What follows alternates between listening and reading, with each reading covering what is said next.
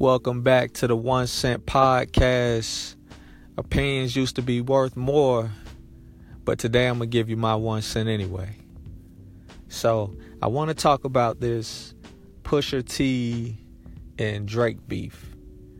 You know, I'm not going to I'm not going to go into the songs, the you know, I'm not going to go into all of that, you know, what was said or I want to I want to switch gears and, and, and really focus on the hero of this situation. And that's J. Prince. So shout out to that man. Everybody in hip hop who loves music should be thanking J. Prince. Now, I know, you know, we all want to see blood, you know, uh, lyrical blood, not actual blood. We all want to see the back and forth, the fight. We all love to fight. Everybody crowd around, fight, fight, fight, fight. You know, picture that. You know, and while the people are fighting, you know, everybody's cheering until somebody dies. Somebody gets slammed on their neck the wrong way, or, you know, a punch to the head kills the person, then, you know, you feeling bad. That's not what you wanted. Why'd you kill him, man? Why you do that, man? You know, and J. Prince has kind of stepped in and prevented, you know, further harm. I know everybody is saying, you know, well, that's what hip hop is about lyrical exchange and this and that. I mean, you can say whatever you want to say in a rhyme. That's cool. But I can respond however I want to respond. You don't get to say, hey, you need to come back with another verse and handle that. You don't get to say that. You know, you don't know where Drake head was when that album came out. Or when that track, I'm sorry, when the track came out. You don't know where that man head was. You know, and, and and I don't care what you say, oh, Drake, he ain't gonna take it there and everybody got people around them that love them.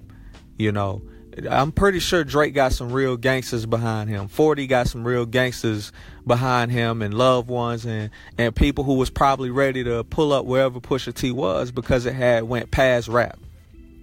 Yeah, it went past rap, you know.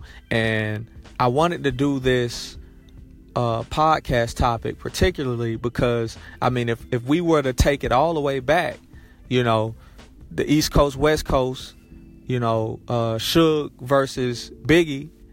I mean, I'm sorry. Oh my God, Pac versus Biggie. Somebody could have intervened. Somebody could have got in the middle of that and said, "Hey, all right, we we we good. We done." I mean, we can't keep letting history re- repeat itself. I don't care how soft you think Drake is. If if that's oh he ain't gonna take it. To, like I said, everybody got people around them that love them that's that's willing to take it that far if somebody harmed them or you know put something out there that wasn't supposed to be or I mean you don't know. Also people that are invested in Drake you know that that's a whole nother field. You know you you you messing up my money you know I'm I'm coming to you. We don't know where that situation could have been could have went to you know. So the fact that J. Prince stepped in, you know, was was I, I I think should be modeled after.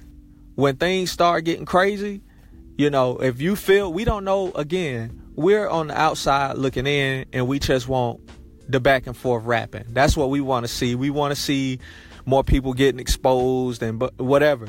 But you don't know the plans that were going on behind the curtains. You don't know what people were plotting or where that could have led to, like I keep saying. But yeah, shout out to J. Prince. And you can agree or disagree, but just, you know, think about it. Give it some thought.